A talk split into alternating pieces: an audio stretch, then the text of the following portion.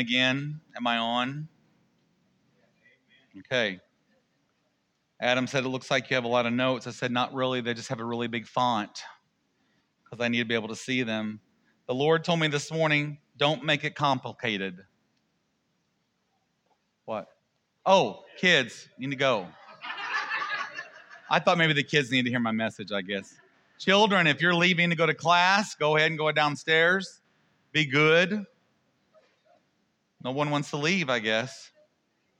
No one's following Jill. Jill's by herself. I guess I could use my teacher voice. Kids, leave. I think a lot of the kids are gone today, actually, maybe. No, God told me this morning that don't overcomplicate things. So I finally make the decision that I'm taking today's sermon and breaking it into two parts, my first two part series sermon. Um, Trevor had been asking me for a while now to do this, and I didn't tell my wife until she questioned me about it. I've been taking notes all summer and I've been reading, and so here it is. Today we're going to be reading from, that means you need your Bibles, because we're going to read a large section of the print, because there's not a lot of you in Sunday school, so I'm figuring we need a lot of text, okay? So maybe we need a little more Bible. Not to put you on on pedestal or anything, but today we're going to be reading. We're not going to just be reading, but we're going to be learning, and we're going to be applying our own life to the to King David and how he went from a hero to zero. Now, some of you that may be reading a book that I'm reading right now, you maybe have seen that. And he went from hero to zero on purpose because God could restore him. God brought David back to him. I've chosen to read from the book of Second Samuel today. So if you want to go ahead and turn there now, I chose to read from Second Samuel because God gives us an explicit illustration of our Father's objective to tutor our hearts. Has God ever tutored your heart? To correct us and to restore us to a life of obedience when we go astray. God will do whatever it takes. And did you hear what I said? Whatever. When we go astray, God will do whatever it takes to correct us and restore us to a life of obedience when we do wrong, when we sin against God. We should be changing our thinking from what's God doing to me now? How many of you have done that? Why is He doing this to me now? What test do I have now? We need to change our thinking from what is he doing this to me for to God's discipline is a good thing. And God's discipline is a good thing because when we are living unrighteously, we are moving further away from him. So when he is disciplining us, that means he's forcing us back to him. Has anyone ever needed to get closer to him? Give me an amen. I'm trying to be, I'm trying, Beth. I'm trying to make it a little Pentecost here for you. There you go. So I'm going to go to 2 Samuel 11, and I'm actually going to read all of 11 and some of 12 because we need the context. Now, some of you, you know this context. So 2 Samuel chapter 11, you know about David and Bathsheba, right? In the spring at that time, when kings go off to war, David sent Joab out with the king's men and the whole Israelite army. They destroyed the Ammonites and besieged Rabbah, but David remained in Jerusalem. One evening, David got up from his bed and walked around on the top of the palace, and from the roof, he saw a woman bathing. The woman was very beautiful, and David sent someone to go find out about her. The man said, She is Bathsheba, the daughter of Eliam and the wife of Uriah the Hittite. Then David sent messengers to get her. She came to him and he slept with her. Now she was purifying herself from her monthly uncleanness. Then she went back home. The woman conceived and sent word to David saying, I am pregnant. So, do we see this hero, David? Going to zero. We see it. So David sent his word to Joab Send me Uriah the Hittite. And Joab sent him to David. When Uriah came to him, David asked him how Joab was, how the soldiers were, and how the war was going. Then David said to Uriah, Go down to your house and wash your feet. So Uriah left the palace, and a gift from the king was sent after him. But Uriah slept at the entrance to the palace with all his master's servants and did not go to his own house. David was told Uriah did not go home. So he asked Uriah, Haven't you just come from a military campaign? Why didn't you go home? Uriah said to David, The ark and the Israel uh, and Israel and Judah are staying in tents, and my commander Joab and my Lord's men are camped in the open country. How could I go to my house to eat and drink and make love to my wife? As surely as you live, I will not do such a thing. Sounds like a virtuous man, right? What was David trying to do? Cover it up. Then David said to him, Stay here one more day, and tomorrow I will send you back. So Uriah remained in Jerusalem that day and the next. At David's invitation, he ate and drank with him, and David made him drunk. But in the evening, Uriah went out to sleep on his mat among his master's servants. He did not go home. It didn't work again, did it? In the morning, David wrote a letter to Joab and sent it with Uriah. In it, he wrote, Put Uriah out in front where the fighting is fiercest then withdraw from him so he will be struck down and die. So while Joab had the city under siege, he put Uriah at a place where he knew the strongest defenders were. And when the men of the city came out and fought against Joab, some of the men in David's army fell. Moreover, Uriah the Hittite died. Joab sent David a full account of the battle. He instructed the messenger, When you have finished giving the king this recount of the battle, the king's anger may flare up and he may ask you, Why did you get so close to the city to fight? Didn't you know they would shoot arrows from the wall? Who killed Abimelech, son of Jerub? Didn't a woman drop an upper millstone on him from the wall so that he died in Thebez? Why did you get so close to the wall? If he asks you this, then say to him, Moreover, your servant Uriah the Hittite is dead. The messenger set out, and when he arrived, he told David everything Joab had sent him to say. The, mes- the messenger said to David, The men o- overpowered us and came out against us in the open, but we drove them back to the entrance of the city gate. Then the archers shot arrows at your servants from the wall, and some of the king's men died. Moreover, your servant Uriah the Hittite is dead. Now, David thinks it's all over. David told the messenger, Say this to Joab Don't let this upset you, Joab. The sword devours one as well as another. Press the attack against the city and destroy it. Say this to encourage Joab. When Uriah's wife heard that her husband was dead, she mourned for him.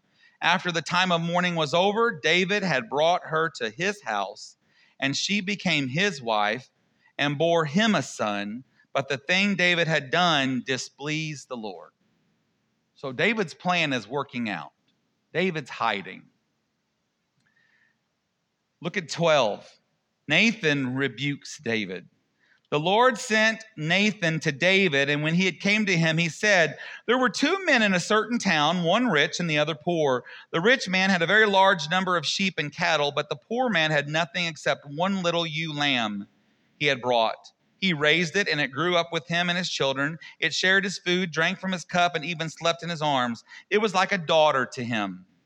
Now a traveler came to the rich man, but the rich man refrained from taking one of his own sheep or cattle to prepare a meal for the traveler who had come to him.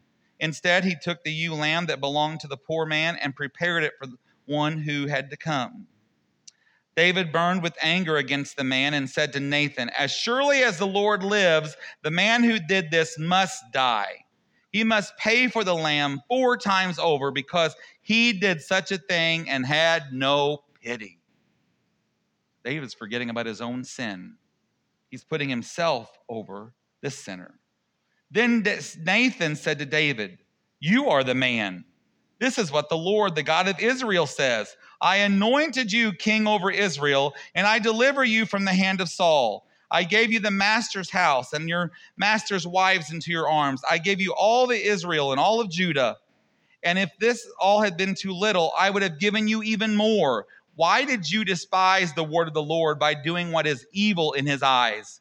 You struck down Uriah the Hittite with the sword and took his wife to be your own. You killed him with the sword of the Ammonites. Now, therefore, the sword will never depart from your house because you despised me and took the wife of Uriah the Hittite to be your own. This is what the Lord says Out of your own household, I am going to bring a calamity on you. Before your very eyes, I will take your wives and give them to the one who is close to you, and he will sleep with your wives in the broad daylight. You did it in secret, but I will do this thing in a broad daylight before all of Israel. Then David said to Nathan, I have sinned against God. I've chosen to read this today because after reading this, I think that we can apply this to our own life. David had it all. Do you agree? Do you have it all? We do. We do. We know about David from a young age. In 1 Samuel 17, we have read that from a young age, we know he tri- triumphed over a Philistine giant with a sling and a stone. And after that, he became almost like a big public um, spotlight person, a person who was a national hero. He was a big general and eventually the king of Israel. God gave him spectacular success in everything because he had a good heart. I want you to think about your life. Has God given you spectacular success in your life? Now, spectacular success doesn't maybe look like his life, but think about your home. Think about the blessings in your life. Think about those people that you have in your life. Think about the gifts that you do have. Do you ever ask yourself or tell yourself it's not enough? That's what he did. That's what David did. Now, you have to remember something about David. In Acts 13 22, God refers to him as a man of his own heart, even. He had such a good heart before this that God said in Acts 13 22 that he was a man of his own heart. We should be desiring to be men and women of God's own heart. So, the question I have for you today is Do you desire to please Him daily? But something got the better of him, something got in the way of David. He wasn't on guard. What can we can see what got in the way in 2 Samuel? What got in the way of seconds in 2 Samuel? desires and lust. What else got in the way during this time besides desires and lust? Trying to cover it up. So we have to ask ourselves what gets the better of me? Right now, I just want you to think what, what gets the better of you? You have those days where you experience beautiful, blissful peace in God because you're following the commandments you're glorifying Him, but then there's something that gets the better of you. Write that down if you're taking notes. What gets the better of me? Like David, we have it all.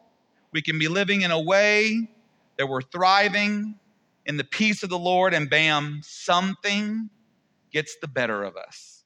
It can be the desires of the flesh, like sexual desires.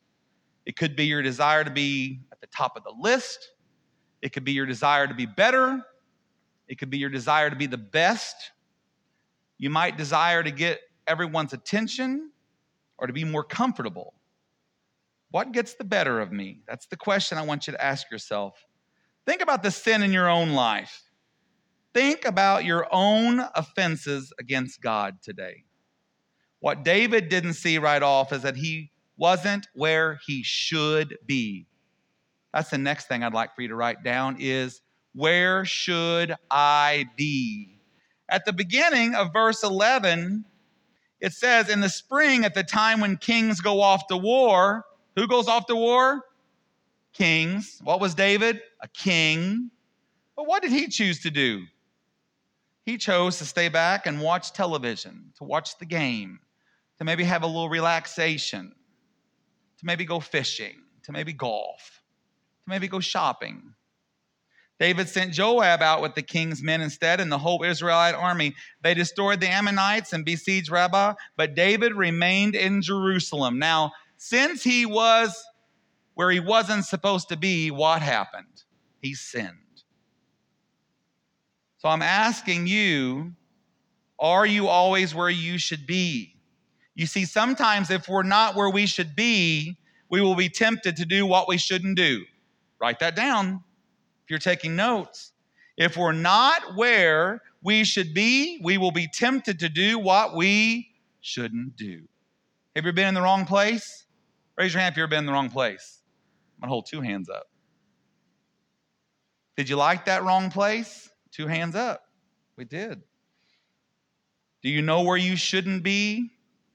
We usually do, but there's a reason we're not where God wants us to be, usually. There's a reason. And usually that reason we're we're not where we should be is because of the word I and the word me and the word we. So maybe we're not where we're supposed to be because, man, that group of friends of mine is really fun. You know what I mean? Maybe it's the desires of the flesh. Maybe it's just because I want a little extra sleep that I think I deserve. Maybe it's because there's something else I want to buy.